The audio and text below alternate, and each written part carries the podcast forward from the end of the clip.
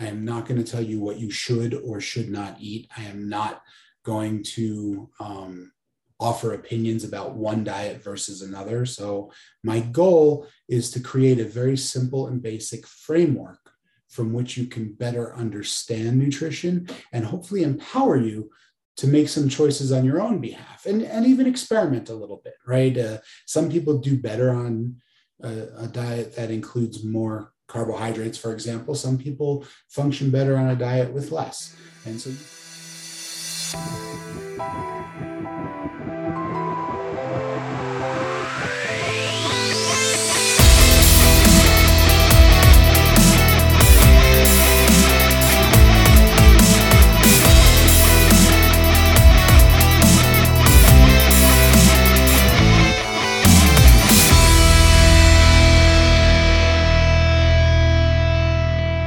Hello, and welcome to the Growth and Thriving podcast, where we celebrate those who have overcome great adversity and examine the tools and techniques by which people create lives that feel like thriving.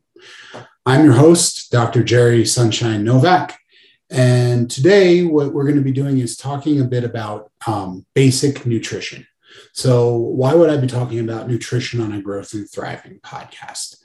Um, for those of you who are part of our Facebook communities or linked up with me on, on YouTube or in any of the other kind of social media, you know that for me, um, growth and thriving and wellness includes, you know, general health and well-being. It includes fitness. Um, it includes financial well-being. It includes career, you know, a healthy career trajectory, and it includes healthy relationships. Um, but it also includes nutrition. Nutrition is the fuel that does uh, or doesn't make those things work. I think most of us have a basic understanding that nutrition is linked to um, athletic performance, that athletes uh, pay attention to nutrition. And probably most of us have some um, recognition that nutrition can be linked to types of illness, certain types of illness, uh, mostly chronic types of illness like diabetes or obesity or other metabolic types of problems. And, and while those things are true, um, there's much more to it. I mean, certainly uh, maintaining a healthy weight and a healthy body composition, and, and body composition is probably more important than weight, um, meaning being lean, even if you're technically heavy, if you're heavy and lean, um, your health will probably benefit. Uh, whereas if you're healthy and if you're um, not lean, if you have more fat content in your body than muscle tissue and bone and organ and such, um, you'll probably have other health consequences. However, um, what's less known is that nutrition is linked to overall functioning. It's uh, you know all of our cells in our body uh, function because they take um, hydration and nutrition from what we eat and drink. Uh, our immune system uh, is uh, more effective when our nutrition is better. Our um, brains and moods, believe it or not, function better. Um, the gut, where we digest our food, is often thought of or referred to as the second brain. And it's called that because there's a real connection between the brain and the gut. The, certainly, our emotions can affect our gut. Have you ever um, you know, felt nauseated, for example, when you received really bad news or were very nervous about something, or had other sort of digestive issues, IBS, things like that, when you were stressed or under a lot of tension. So our mood can affect the gut, but that works the other way around too. The gut can affect our moods.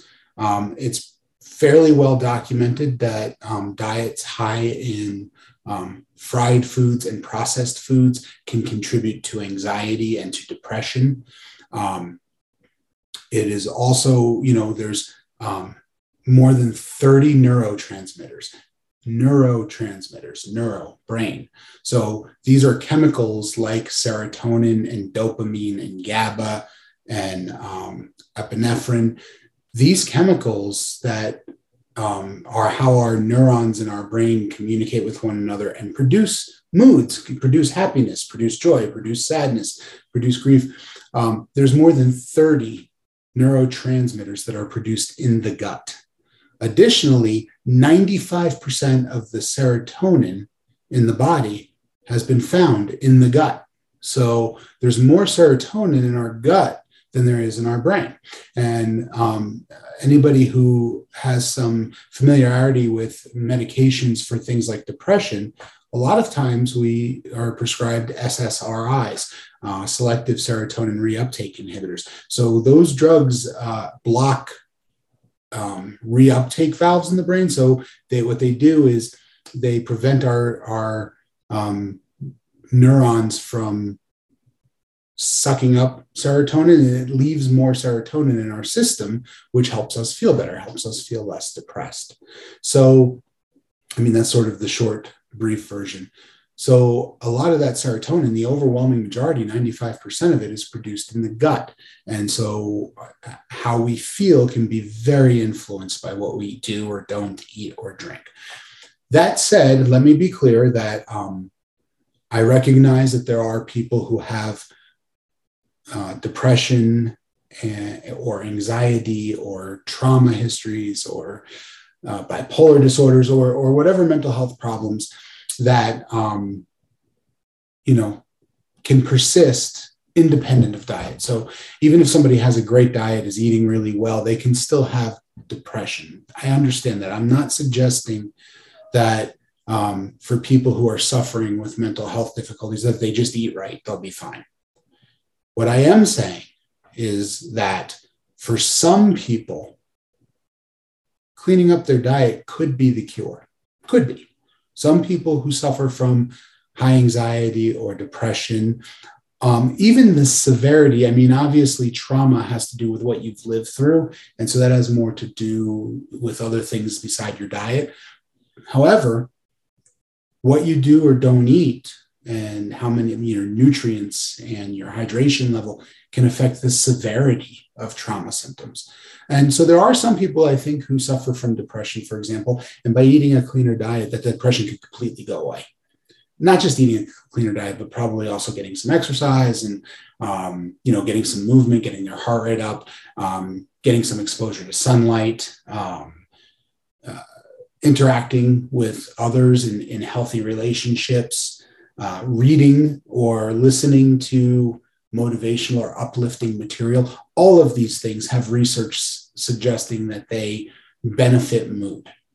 So, uh, of course, having depression makes it hard to do that. Th- those things it sucks our our motivation and our desire to take care of ourselves. It makes us want to kind of just stay in bed.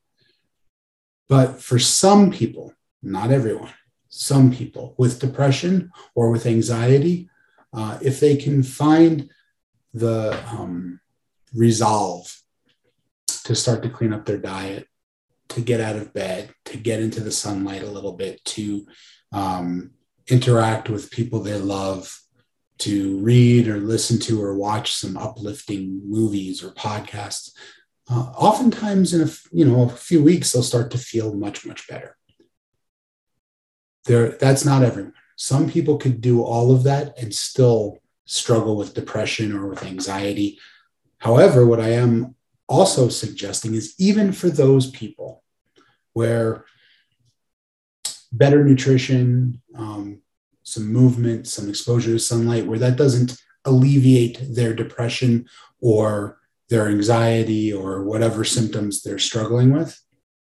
Uh, what I would say is that proper lifestyle and health habits, or not proper, but improved lifestyle and health habits, will lay the foundation on which you can build other treatment. Whether that treatment is medication or therapy or some combination of medication and therapy, as somebody who spent, you know, 12 years as a therapist, I can tell you that the people who did therapy on top of um, certain lifestyle habits. You did therapy on top of exercise and socializing and getting sunlight and eating right tend to tend generally to do better than people who did therapy and took medication but ate poorly and didn't get any exercise and stayed in the house and didn't get any sunlight and isolated themselves so nutrition can make a big difference. And certainly it makes a big difference in athletic performance. It makes a difference in our appearance. I would never, ever suggest that our appearance is tied to our sense of self worth. However, generally speaking, when we feel good about ourselves, we tend to think we look better. And when we think we look better, we tend to feel better about ourselves. So, all in all, I think improving our nutritional habits is probably a win win. Um, to be clear, I am not a registered dietitian or a certified nutritionist. Uh, I am, however, a personal trainer uh, with a lot of experience. I became a personal trainer in 1998, so it's been a while. Um, and so I have some education uh, with nutrition. Uh, I don't think it matters for the purpose of this podcast that I don't have a credential because we're not going to get deep in the weeds. Um, I am not going to tell you what you should or should not eat. I am not going to um, offer opinions about one diet versus another. So, my goal is to create a very simple and basic framework from which you can better understand nutrition and hopefully empower you to make some choices on your own behalf and, and even experiment a little bit, right? Uh, some people do better on a, a diet that includes more carbohydrates, for example. Some people function better on a diet with less. And so you can experiment a little bit. What I will tell you is getting your carbohydrates from, you know, if you're trying a, a higher carbohydrate diet, getting your carbohydrates from, you know, strawberries and bananas and oranges and apples. Uh, and if you eat grains, you know, some some whole grain sort of um, sources uh, is probably going to fuel you better than getting your carbohydrates from refined and processed sugars, from Twinkies and Oreos and things like that.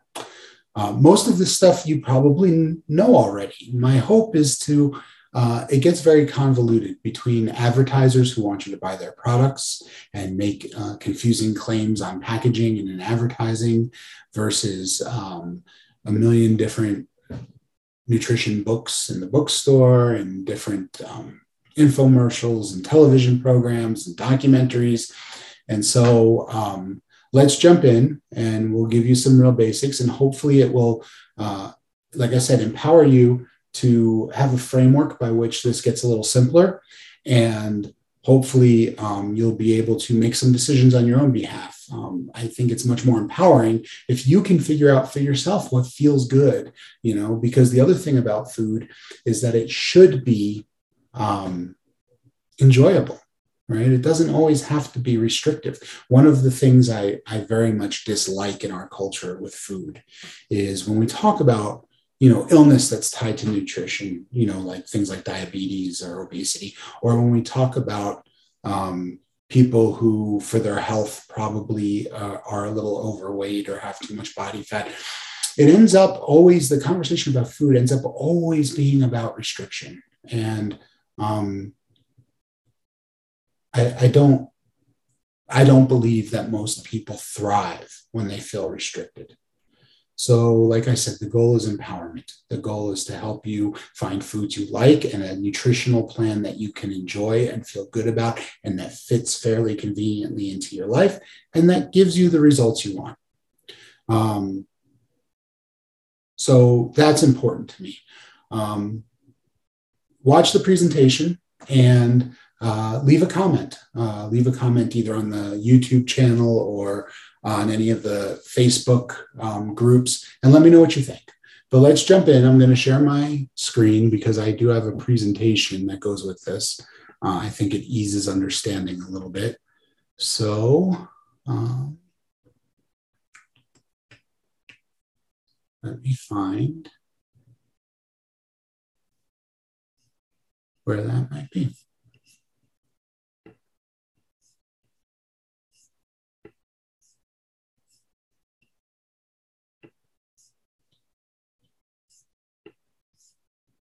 There it is.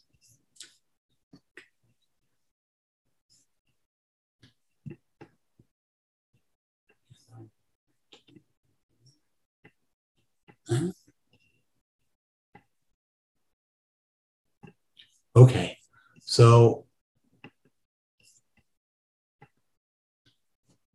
nutrition basics. So what we're going to do is we're going to start by trying to understand what we want to achieve in looking at our diet. Uh, most people, the immediate thing they want to achieve is, is weight loss, weight loss, weight loss, but that's not always the right answer, and we'll discuss that. Um, we'll talk about some basic information of what, what comprises nutrition, what makes food nutritional or not. Um, we'll talk about how many different diets there are on the market and how to put it all together in a way that makes a little bit of sense. So let's start with what your goals look like. Um, so some of the goals you hear about nutritionally, as I said, weight loss is a very common one, but some people need weight gain. Some people are underweight, um, especially people who struggle with digestive issues like Crohn's disease, for example. They have a hard time absorbing nutrients and gaining weight. But there's also people, for example, in the gym, um, if you frequent the gym or just know some of these people uh, who want to put on muscle and to be more athletic and genetically or for whatever other reason they're what we call hard gainers meaning it's hard for them to gain weight um, what they're looking to gain of course is muscle weight not weight from body fat um, but they would have different nutritional needs than somebody who uh, feels like they are too heavy and wants to lose some weight another goal uh, would be around body composition and as you'll see uh, i think on the next slide um, in my experience, most people who think they want to lose weight actually really want to change their body composition. And last but not least, most of us want to feel good. We want to be free of brain fog. We want to be vibrant and lively and happy. And we want to um, be free of dis- digestive distress. We want to have good energy. We want to sleep well. All of these things are influenced by what we do or don't eat. So culturally, we have a fascination with weight loss. And um, my two cents, my perspective is that this has done a lot of harm because what ends up happening is people, and I think this impacts women more than men historically, but it's starting to impact men more and more and more. Um, some people equate their value and their worth as a human being with their weight.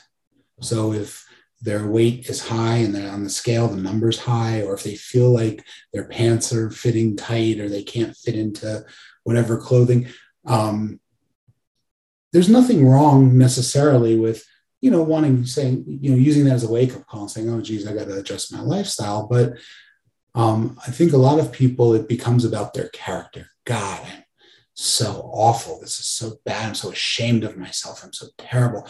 And to me, that's just a, a recipe for disaster because uh, of a couple of things. The first thing is, you know, there's people in the world who have, who are, you know, paralyzed or um, have other limitations that prevent them from exercising or from, and, you know, uh, and for some people, it's just not important to them. It's not a priority. And I don't feel like um, it's our place to judge that necessarily. So, uh, and I wouldn't want us to be judging ourselves for it. So, you know, our families generally still love us, or people in our, I shouldn't say our families, people in our lives who are important to us still love us, whether we're a few pounds heavier, or a few pounds lighter.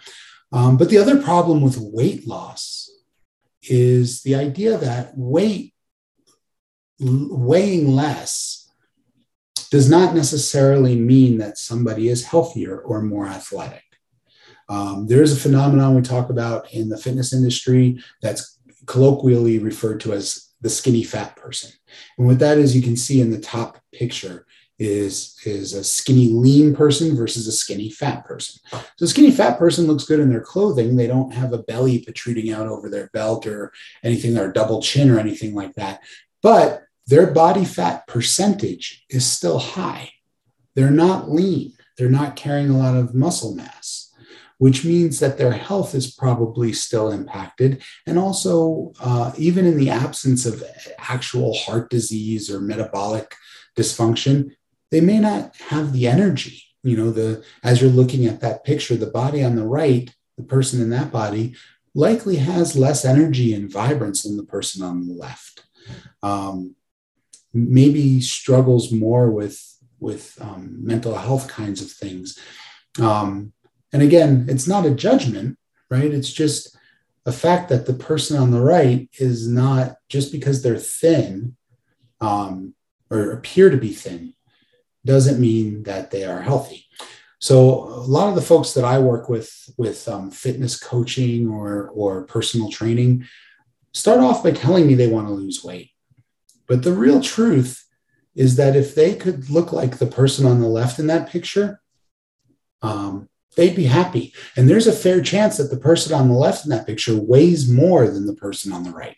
If they both got on the scale, there's a fair chance that that person on the left would weigh more than the person on the right. And the reason for that is because muscle tissue is very dense, whereas fat tissue is not, adipose tissue is not very dense. So um, a pound of muscle looks small because it's dense, whereas a pound of fat looks big because it's not dense, it's airy, it's bigger. So um, even though the person on the left looks leaner and more athletic, if you put them on the scale, that person's probably denser and has more dense tissue in their body. Therefore, they weigh more. Um, same is true of the sprinter and those that's gymnasts at the bottom picture there those are all people who look fit and they look lean and they look like they're in good shape. Um, I would imagine that they're in good health too. I mean, that's not necessarily the case. You don't necessarily know. But generally speaking, people who are lean and muscular and athletic like that um, tend to enjoy better health. There are exceptions, but that's a generalization. So, um, so you have to understand if you say you want to lose weight, we have to understand why we want to lose weight. You know, if you are, if you compete in wrestling or jujitsu or something, and you have a tournament coming up, and you're in a certain weight class, and so you want to cut weight to be in the tournament, but then after the tournament, you're going to go back to your normal walking around weight. Okay, you know, uh, or if you're planning a destination wedding in three months or something, and you want to look a certain way for the photos, but you're not planning to maintain a, a restrictive lifestyle after that, again, that could be something. But if you want to lose weight um, because you feel like you are overweight, um, I would encourage you to uh, maybe value body composition at least as much as what the scale says, if not more.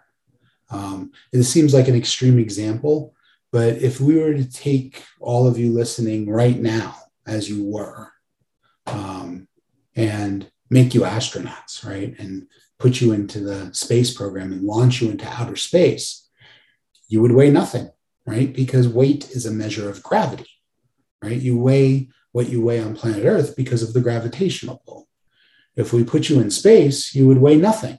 However, the rest of your body would be exactly the same right? You would look the same, your health conditions would be the same, everything else would be the same.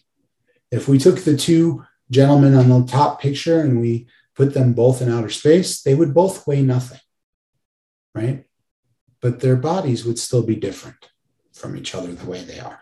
And so, um, so there are instances where what you weigh could be important, but I would encourage you when you're thinking about your goals to, uh, especially around nutrition, to make sure that you're measuring the correct thing, right? Would you rather look like in that top picture, like the body on the left or like the body on the right?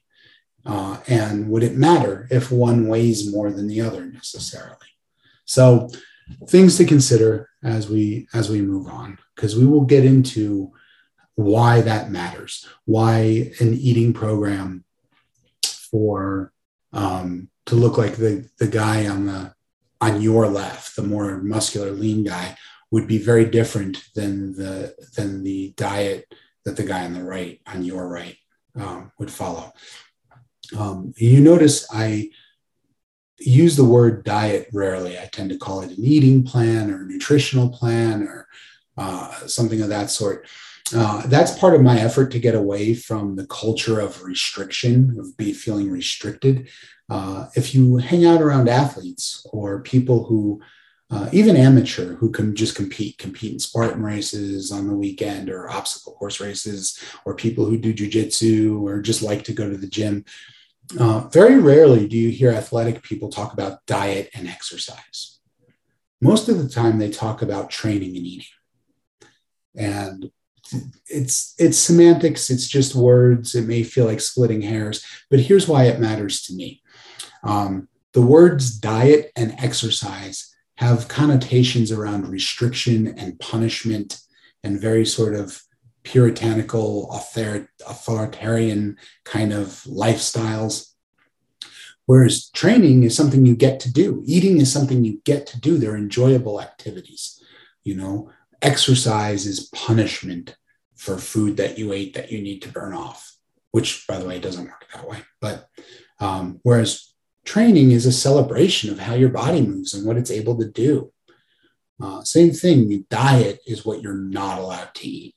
Eating is what you are, enti- you know, what you get to enjoy. So to me, that framework is important. Um, so I tend to not refer to it as being on a diet. Uh, I'm not saying you can't refer to it that way. I'm just encouraging you to think about it in the most empowering, what I find to be the most empowering, least restrictive ways. So that's a bit about our goals. Um, you can see the SMART goal graphic there specific, measurable, attainable, relevant, and timely. Um, that can be important. It doesn't have to be. Um, there are people who decide to sort of clean up what they eat without having a particular goal in mind, and you're entitled to do that. However, what I would say is if you are looking for an outcome of some sort, you need to make sure you're measuring the right thing.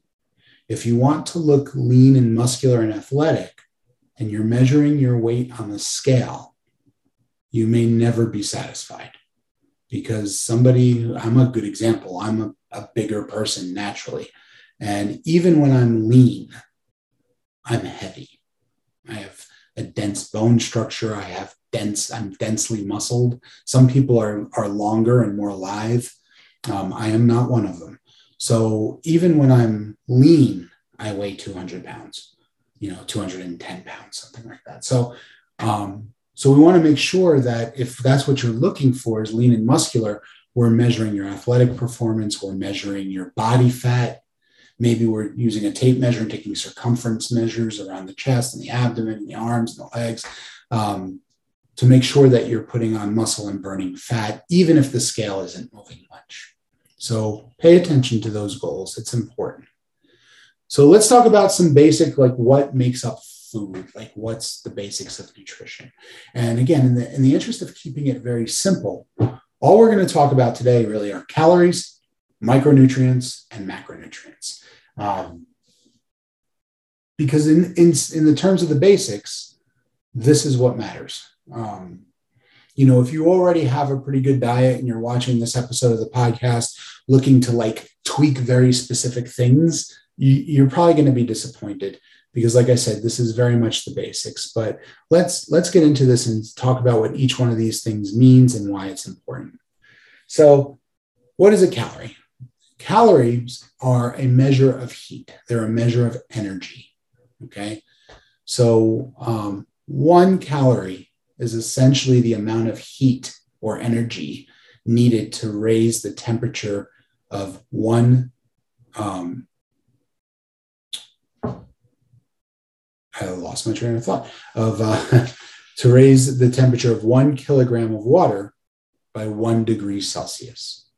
So um, if you eat something that has 10 calories, that means that your body, in order to not store that food as fat needs to use that much energy, the amount of energy it would require to raise one kilogram of water by one degree Celsius.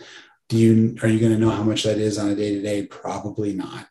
Um, but you can figure out, for example, example, what your resting metabolic rate is. Um, when it comes to burning calories or losing weight or gaining weight, um, your resting metabolic rate is where the money is. Um, you will never burn enough calories during a workout to make a huge difference. The trick is to use fitness as a way of uh, increasing your muscle mass because muscle mass will burn more calories all day long.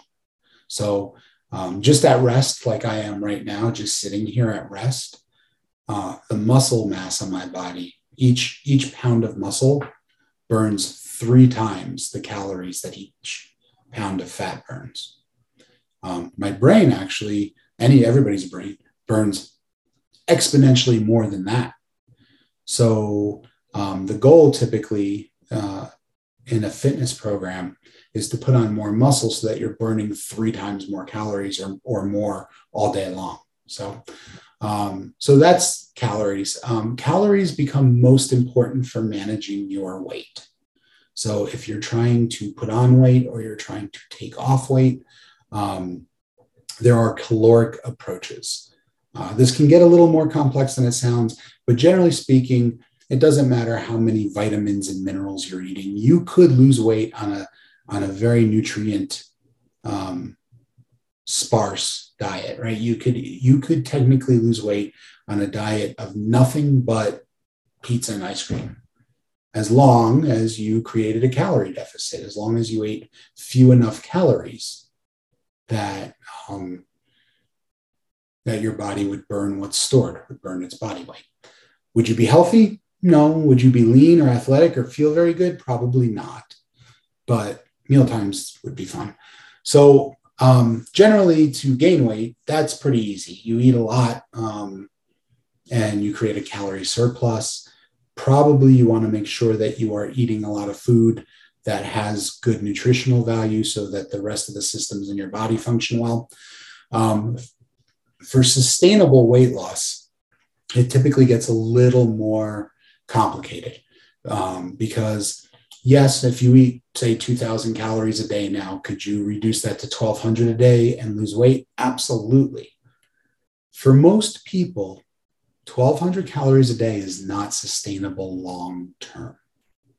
Additionally, after a few months of eating 1200 calories a day, your metabolism will slow down and stop burning as quickly. So that weight loss will taper off and will plateau and now, you know, if you're eating 2000 calories a day now, you have to eat in excess of that to put on weight. If you cut it down to 1200 calories, now you only have to eat in excess of that to put on weight. So there's a diminishing return with that. The strategy that most educated people use with somebody who wants sustainable weight loss um, is to invest six months to a year putting building some muscle. So doing some resistance training either in the gym or at home or whatever but increasing muscle mass so that that um, resting metabolic rate goes up and up and up. And at the same time that we're increasing muscle mass we will increase your caloric we'll create a calorie surplus for that six months or year. We'll increase your what you're eating. So if you're eating you know 1800 calories a day now I might work with you to build some muscle and increase your diet to the point where you're eating, you know, 25, 2600 calories a day a year from now. Now, if you're putting on muscle, you probably, your body won't change much. You'll still be wearing the same size clothes. You won't notice, you know, in that from the mirror or anything that you're bigger or that you have a bigger belly or anything because the calorie increase is matching the metabolic increase. But then when we get you up to the point where you've put on some muscle and you're now eating 25, 2600 calories a day, then we cut you down to 2000 calories a day. And at that point, you will start to lose weight because you are uh, creating a calorie deficit. However, that weight loss will be more sustainable because most people can do just fine long term on 2000 calories a day. That's ample food for most people. Um, and it can support your activity level. Um, if you increase the activity level, you could increase the daily calories a little bit and still maintain. Um, but it's certainly much more sustainable than 1200 calories a day. So that, those are the basics, right? The basics are if you want to gain weight, eat more, um, the more nutritious food, the better. If you want to lose weight, I would put on muscle, boost that metabolic rate, and boost your calories for a while. Then, after boosting for a while, I would cut the calories to something sustainable and weight will drop off you. So let's talk about macronutrients. What are macronutrients? So macronutrients um, are less important for weight gain or weight loss. Um, they do overlap a little bit, but they're mostly most important for body composition. So they're most important for whether you are carrying around muscle mass or lean lean tissue or whether you are putting on fat body fat. So um, there are three primary macronutrients. First is protein. Each gram of protein you eat has four calories, right? And that's important to know because uh, for most people to be healthy, you want to eat an amount of protein that's um, commensurate with your desired body weight. So, um, so it's usually the uh, the recommendation is something like one gram of protein for, per pound of desired body weight. So if I want to walk around at 200 pounds, I'm eating 200 grams of protein a day, and that's 800 calories worth of protein. So on a 2000 calorie diet, I'm almost halfway there. Um, then there's fat. And, and the other thing about protein to understand is that it is essential for body functions. It's essential for, and I say body functions, which is vague, because it's essential for a ton of different body functions. It's essential for cellular rejuvenation. It's responsible for things to do with eyesight. Your brain needs protein to function. Your immune system needs protein to function. So it, it contributes to all sorts of body functions. And without protein, no matter how many calories you consume, if you have 0% protein in your diet, you will get sick and eventually you will die. Your body needs protein to survive. The second macronutrient is fat. And fat is tricky because, you know, first of all, fat it has a lot of calories. One gram of fat has nine calories. So, but again, fats are essential for body functions. There are nutrients, uh, vitamins, and minerals that cannot be digested if you don't have enough fat in your system. So you will be nutrient deficient without fat. Um, your brain is essentially made of fat, requires fat to function. Um, your metabolism requires fat. So there's, again, if you don't eat enough fat, then you will get sick. And if you continue to not eat fat, you will die from it. Um, fats, the source of fats are important. So we want to try to stay away from hydrogenated vegetable oils. That's essentially trans fats. That's what everybody heard trans fats are bad for you. Don't eat trans fats. So that's hydrogenated vegetable oils. Um, there are mixed mixed reviews about um, animal fats, egg yolks, and fat from beef or from lamb or whatever. Um, and I'm not going to get deep into the weeds on that. However, um, I will say that most Americans are deficient in omega 3 fatty acids. And so we want to make sure our diet is rich in those, and we may even supplement those. Um, that's important for joint health and for brain health and for mood.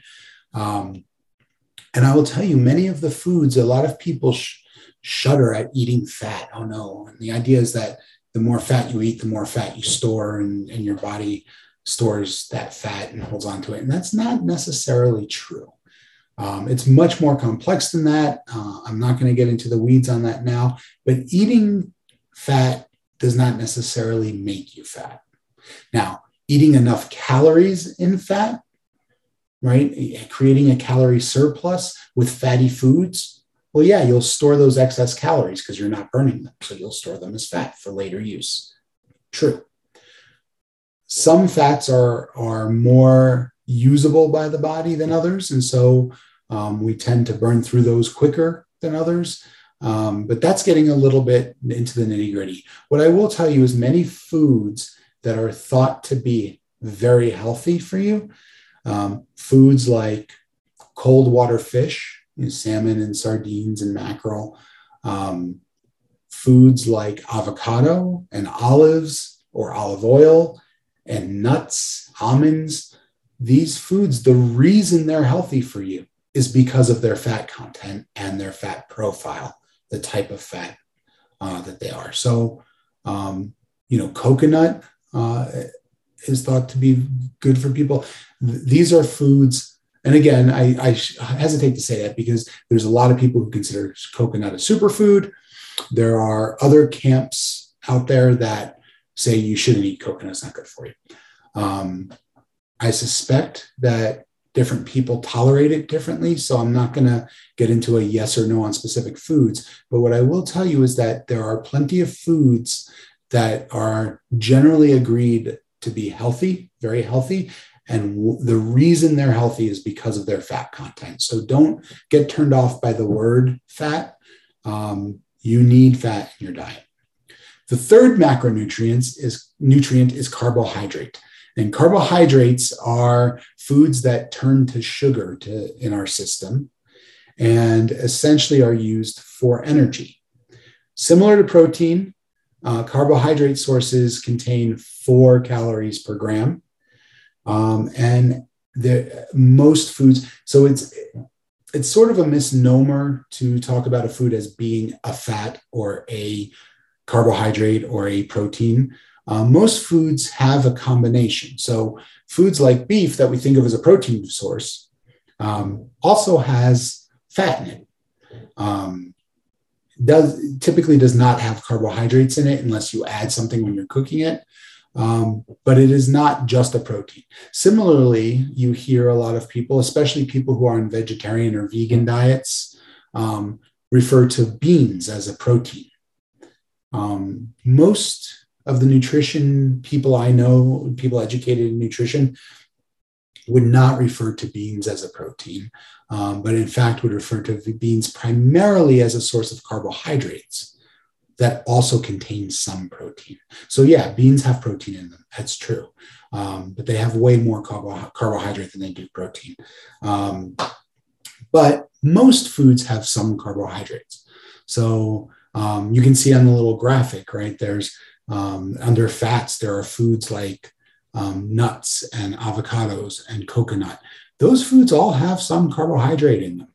Um, foods like, um, you know, bananas and beans and broccoli, those foods are high in carbohydrate, but they also can have some protein and some fat in them. So um, what's interesting about carbohydrate, though, as different from both, you know, protein and fat are both essential. You will get sick without them, you will die without them. The human body does not need carbohydrates. You can live without carbohydrates. Um, I know low carb and no carb diets have been a fad, so of keto diets. I'm not going to chime in on specific diets. What I will tell you is two things about carbohydrates. Um, well, three things.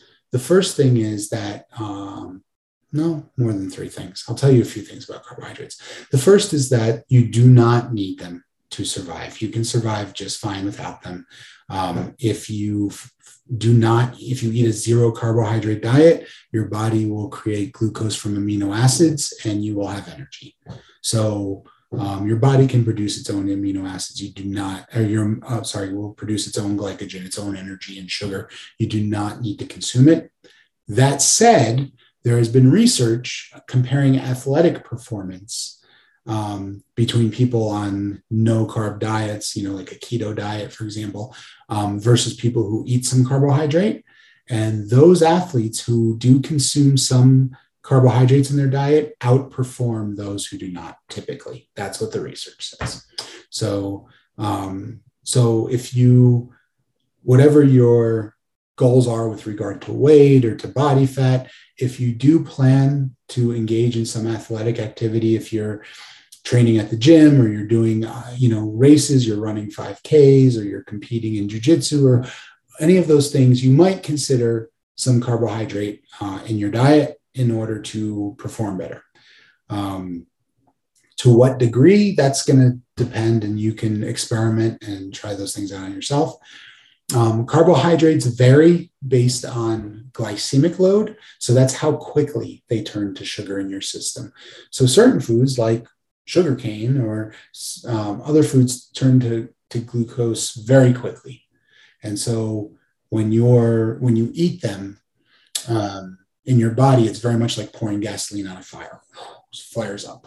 So if you're running a marathon and you're on mile 18 and you take uh, a packet of supplement that's mostly sugar, um, you'll burn right through that sugar because of the activity level, right? Because of the number of calories you're burning and the intensity of the activity, you'll burn right through it. However, if you are sitting on the couch watching a movie, which you're entitled to do, I'm not saying you shouldn't, but you're doing that and you're drinking a Gatorade, for example, which is very typically very high in sugar, um, you're not using that sugar. And so what's going to happen is the insulin response in your body is going to cause you you will use you will burn off whatever sugar you need right then. So your brain will use some of it your you know heart and lungs and body functions will use some of it but very little. The rest of it will be rounded up and stored in your fat cells. And so this is one of the reasons why um, people who want to get lean tend to go on low carb diets. Um, this is also you know again um, for athletic performance, being single digit body fat, you know, being lean and, and having ripped is not always best for athletic performance. If you watch the Olympics or you watch the UFC or anything like that, you'll find that some of the most decorated athletes on the planet um, are not the leanest. Uh, those two things don't necessarily equate. So the same nutritional plan that will get you down to 4% body fat is not necessarily the best nutritional plan if you're going to do a triathlon. So those things are important distinctions. Um, there's more to carbohydrates than glycemic load. Yes, if you're not terribly active, you probably want to eat carbohydrates that burn slower, that turn are slower to turn to sugar in your system. Um, but it gets complex. So there are some fruits, for example, watermelon is a great example, has a very high glycemic rate. However, there's so much fiber and so much water in a watermelon that you would have to eat an astronomical amount in order to put on weight from it. So, um, so just understand that uh, you don't need carbohydrate to survive. Um, some people do better with it than others there is an idea uh, in the fitness and nutrition fields of what they call metabolic individuality. I'll tell you, some people rail against that idea. And I think um, that idea suffers because it's named poorly. I wouldn't call it metabolic individuality because individuality sort of suggests that each individual person has an ideal diet and that those diets are different. My ideal nutritional profile is different from yours, is different from your brother or sisters, is different from your niece or nephews. And I'm not so sure that's true. I think there are some general guidelines. Um, I would have referred to it, if I could have named it, instead of metabolic individuality, I would have called it metabolic variability. Um, if you don't want to believe in metabolic variability, I would offer things like um, celiac disease or lactose intolerance as evidence for metabolic individual or metabolic, yeah, metabolic individuality or variability. Um, some people can handle dairy just fine. Some people cannot. There's differences. Some people can eat gluten and not seem to have much impact, right? Or, you know, other grains, but um, some people get very sick from it. There are folks who say even if you're not gluten sensitive, it's still bad for you. Again, I'm not going to weigh in on an opinion on that. If you want to know what I do personally, I'm happy to tell you. Um, but um, I'm not deep enough in the research on gluten, for example, to make a real educated opinion. Um, but there are some people who seem to do just fine on a high fat, very low or no carb diet. There are some people who seem to do better when they introduce some carbohydrates into their diet. So there is this I think there's good evidence for this metabolic variability. Um, you're going to have to play around on your own um, and figure out what works for you. Uh, I'm willing, by the way, to help. If people have questions, you can contact me. But let's move from macronutrients and talk about micronutrients. So, micronutrients are the spectrum of vitamins and minerals. Um, these are a little less important for weight loss or weight gain They're also not quite as important for getting lean or body fat composition, body composition. Um, I'm not going to say that they're completely uninvolved. They're just most important for overall health and well being. Your intake of vitamins and minerals is going to um, dictate how well your immune system functions, how well your endocrine system functions, how well your eyes and uh, ears and organs work, right? It's going to, anti aging has a lot to do with micronutrients in the field of anti aging, um, doctors and other professionals in that field. So, what happens is we get so caught up, many, many of us, so caught up on um, weight loss or should we eat carbs or don't eat carbs that we don't pay attention to vitamins and minerals and we end up deficient um, in what we need. So uh, vitamins specifically some are water water soluble and some are fat soluble. So in order to digest them you have to be well hydrated and have enough fat in your system. You have to you know consume enough fat in order to digest them. Otherwise, you will eat them and they will go undigested. Um, but they are vitally important for health and well being. Um, they're not, like I said, not completely unrelated to things like body composition or to um, weight or weight gain or weight loss. Um, but generally speaking, we want to make sure that we are eating a nutrient dense diet. Um, it's been said that for the first time in human history, people are both obese and malnourished. Uh, it used to be that if somebody was malnourished, they were wasting away. They were scrawny, they didn't get enough food. Um, in modern times, our food is so uh, sort of nutritionally void, much of it, not all of it, but much of it, that we have people who are overfed. You know, they're in calorie surplus, but they're nutritionally deficient. And so there are illnesses, things like rickets, for example, is a, um, a, a illness that is directly related to nutritional def- deficiencies, but there are many. So, generally speaking, we want to make sure that we eat a diet uh, that is high in nutrients. Um, for many of these nutrients, it's hard to overdo them uh, to the point where they would make you sick. Generally speaking, your body will take what it needs and the rest will come out in urine or excrement. So uh, those are micronutrients. These are the things that go into what we eat. So let's talk for a minute about these gazillion different diets in the world. So there's, you know, the keto diet, and there's low fat diet, and there's paleo diet, there's carnivore diet. Vegan is a little bit different um, because vegan is is um, primarily based on ethics and values about not eating or using animal products. Vegans, not just a diet, it's a lifestyle. People who are vegan will not wear wool or will not wear leather. I'm not going to pass judgment on any of these things. Um, but the reason I'm making this distinction is because most people who start to eat paleo or keto or carnivore are doing it because they want to lose weight and improve their health um, that's not necessarily the case. Some people go vegan because they want to improve their health. Um, however, some people are not concerned with their health at all. They go vegan because they're concerned about the well being of the planet and the well being of animals.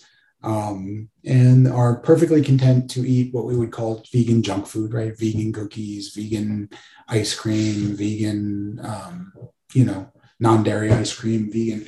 And so um, vegan is not by default intended to improve health and well being like the other diets are. There are some vegan athletes. There's plenty of YouTube channels and blogs for people who are uh, vegan health. There are also people who claim that vegans are mistaken and that that um, eating vegan does not improve the environment. Uh, again, I'm not going to chime in on one side or the other. I will share with you that I am not vegan. Um, and I have my reasons. I'm happy to discuss those at some point. But um, I am also not anti vegan necessarily. I'm just, um, I want people to do what works for them. And in terms of if you're worried about the environment, you're worried about the planet and about animals, um, I would encourage you to get educated on different arguments uh, the vegans have one argument, the carnivore people have a different argument, the paleo people have a different argument. Um, look at the research, look at the literature, and, and make the best, most educated decision you can. What I will say is it can be crazy making, right? There's a Mediterranean diet and there's a um, Mayo Clinic diet and there's the DASH diet, right? There's so many diets. And it's like, which one is right? Which one do I choose? So, in the interest of simplicity, what I would encourage you to do is not necessarily be dogmatic about one diet, stick to it no matter what. But I think the value of a lot of these diets has more to do with what they omit than with what they include, right? And you will find that many of these diets omit the same foods. Dr. Sunshine, that's crazy. The keto diet says that you can't eat any carbs at all, right? You eat just fat, mostly fat, a little bit of protein, and you keep your body in ketosis, you don't omit carbs. Whereas a low fat diet says that generally you eat more carbohydrates and high fiber foods and fruits and vegetables and keep low fat. It's like the opposite of keto. It's true. But there are things that are not on either diet. And I can tell you what those are. Um, and I hate to use brand names because I don't want to bash anybody's brand, but you know, potato chips are not on either one of those diets. Cookies are not on either one of those diets. Ice cream sundaes are not on either one of those diets. Um, you know, highly processed snack foods, cookies, crackers, ice creams, candies, right? Gummy worms or whatever are not on either one of those diets.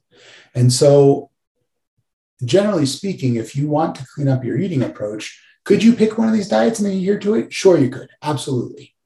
But if you didn't want to do that and you wanted to sort of just move in the direction of harm reduction, you could start by omitting the things I just mentioned, right? So without counting carbs, without counting calories, even, you could get rid of your snack foods.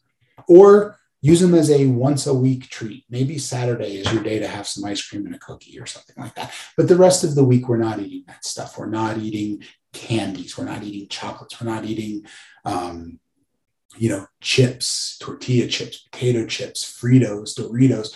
We're omitting those things. And we're sticking to generally whole foods. We're sticking to, um, you know, meats of if you eat meat we're sticking to vegetables. If you eat vegetables the carnivore people do not eat vegetables. They do eat fruit some of them. So we're sticking to fruits. We're sticking to um, nuts uh, if if you tolerate them well right? If you eat grains we're sticking to some healthier grain options right?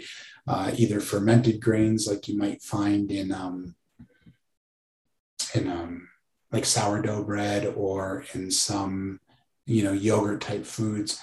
Um, and and we're including those things right? And um, not necessarily railing against carbs or railing against fats or railing we're just getting our the sources of those things are going to be better. Now if you do that and you want more results after that then you can look into eliminating specific or reducing specific macronutrients or including specific things.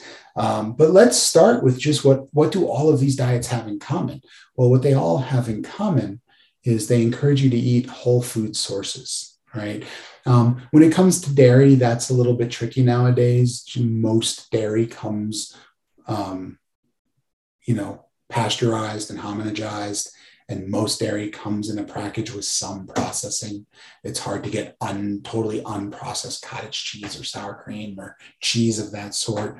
Um, if you feel important, if you feel strongly about that, you can either cut out dairy or you can find raw dairy sources. There are other risks health risks that come with raw dairy. So if you're going to use raw dairy, make sure that you're very familiar with the farm, with the source that it comes from, and that it's coming from healthy cows. Um, just, I mean, there's still a risk of getting sick, but it re- it's reduced. So um, that's very important. And then, like I said, the metabolic individuality piece. So is everybody, you know, if you look at all these different diets, you look at the keto diet and the low fat diet, right, or the Mayo Clinic diet or whatever, they seem to be diametrically opposed. They're almost opposite. And yet they both have examples of people who have shed a bunch of weight and improved their health dramatically on each of the diets. How can that be? Well, part of the reason is because they're omitting these junk foods. Part of the reason is because people, when they start to pay attention to their health, like they start to pay attention to their diet, they automatically start to do other things that help their health too. They start to exercise. They start to take the stairs instead of the elevator. They start to make sure they get enough sleep. They start to drink more water. All of these things will improve their weight, improve their body uh, composition, improve their overall health. So, just by virtue of doing one, they might unconsciously do the others. And the last reason why these seemingly opposite diets can have people who get healthy on either one is because some people will do better on this one and some people will do better on this one. Um, I do not claim to have the uh, definitive answer as to why that is or how that works. But my suspicion is it has to do with evolution. My suspicion is that um, many of the Earth's people lived in places where the ground would freeze over the winter. And so it was very hard to have vegetation, to have fruits or vegetables um, or grains, carbohydrate sources. Um, you know, you could certainly preserve some, you could ferment some, you can make things like sauerkraut or kimchi and keep them, or pickled beets or whatever, and keep them through the winter. But by midwinter, you might run out. And so, generally, the only food sources left would be what you could hunt or fish. And so, um, those people probably tend to do better on a lower carbohydrate type diet. Whereas people who live closer to the equator could have fruits and vegetables all year round. And so they probably evolved to have digestive systems that tolerate those things better. I don't know if that's fact. I'm not suggesting that it is.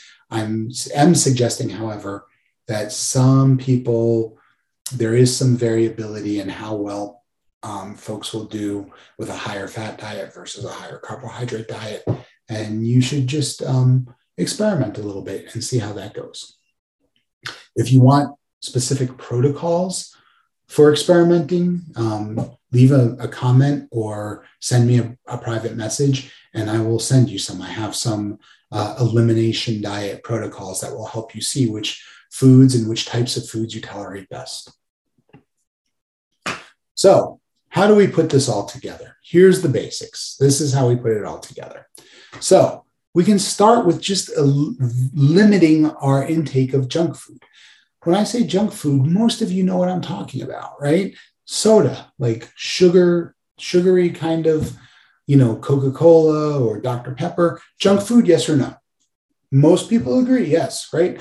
Um, ice cream, junk food, yes or no? Yes. You know, chips uh, of any sort, potato chips, tortilla chips, Doritos come out of a bag. Junk food, most people agree, yes. Deep fried foods, onion rings, French fries, junk food, yes, right? Um, salmon, junk food, most people say no, right? Uh, chicken breast, or even chicken thighs for that matter, junk food, most people say no. Um, beef, there's varying decisions. Some people say no, not junk food. Some people say yes. Some people say depends on the source, depends on where you get it from. Is it grass fed, right? Um, is it humanely raised? Uh, blueberries, strawberries, avocados, junk food, most people would say no, right? Water, junk food, most people would say no. So we want to start to take the things that are clearly junk food, of which there's a general consensus, and limit those. If you want to eliminate them, you can. Um, I'm not an advocate of telling people how they have to restrict themselves. But I would say what works is for a lot of people is to designate maybe two meals a week, maybe Wednesday night and Sunday afternoon or something, are cheat meals. During those two meals, you can eat some pizza, you can have a donut, you can whatever. Um, if the rest of the meals during the week are pretty healthy and pretty clean, you should be fine, right? If you want to be more rigid than that, that's okay. But if you're looking for a less rigid way to start to improve your well being, that's a good way to start. Uh, in putting together your diet, I would say, in thinking about what you're going to eat, prioritize whole foods. You know, um, you know, certainly fresh fruits and vegetables, uh, and if you eat meat, meats for sure are, are going to be healthier choices than freeze dried or packaged or processed versions of those same foods right? Um, whole fresh blueberries or even flash frozen blueberries are probably going to um, be more nutritious and healthier for you than dried blueberries or you know, some sort of uh, snack food that has blueberries in the mix. We also want to pay attention to the relationship between energy density and nutritional density. So if you look at the bottom, I have a picture of two different plates of food. One has pizza, says 315 calories. The other one has uh, looks like a salad of some sort or a mix of vegetables and things. Says 315 calories. So in terms of energy density, those foods are equal. Energy is how many calories. Remember, a calorie is a measure of energy. So those are energetically equal. However, I would suspect that the um, plate with the vegetables and fruits and things is more nutrient dense than the slice of pizza for the same energy. So if you eat the pizza, you're going to have the same amount of energy for that slice of pizza, but less nutrition. Okay. Um, again, there are people who would say, don't eat vegetables, only eat fruits. I'm not going to get deep. I'm not going to put my flag in the ground on one of those. If you want to not eat vegetables and just eat fruits, try it out, see how it works.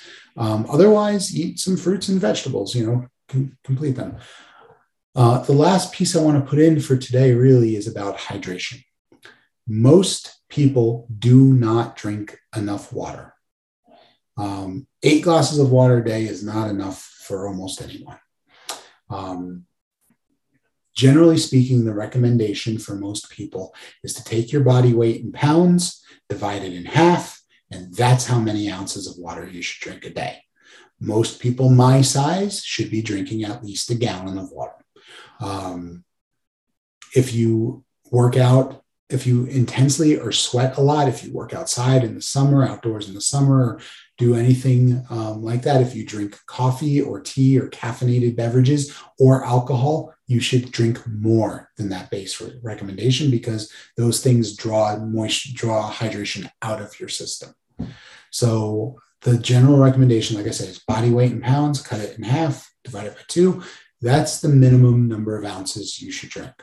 Um, you can uh, improve your hydration a little bit with electrolytes, um, a little bit, a little pinch of sea salt into a gallon of water um, changes dramatically. For example, how much you have to run to the bathroom. And it cha- changes dramatically how much of that water permeates your cells and you get to hold on to versus how much goes to waste. Um, there are commercial electrolyte um, boosters that you can buy, powders. Some of them are flavored in whatever way. Uh, I would just be cautious about how many calories and how much sugar specifically is in those uh, hydration packets.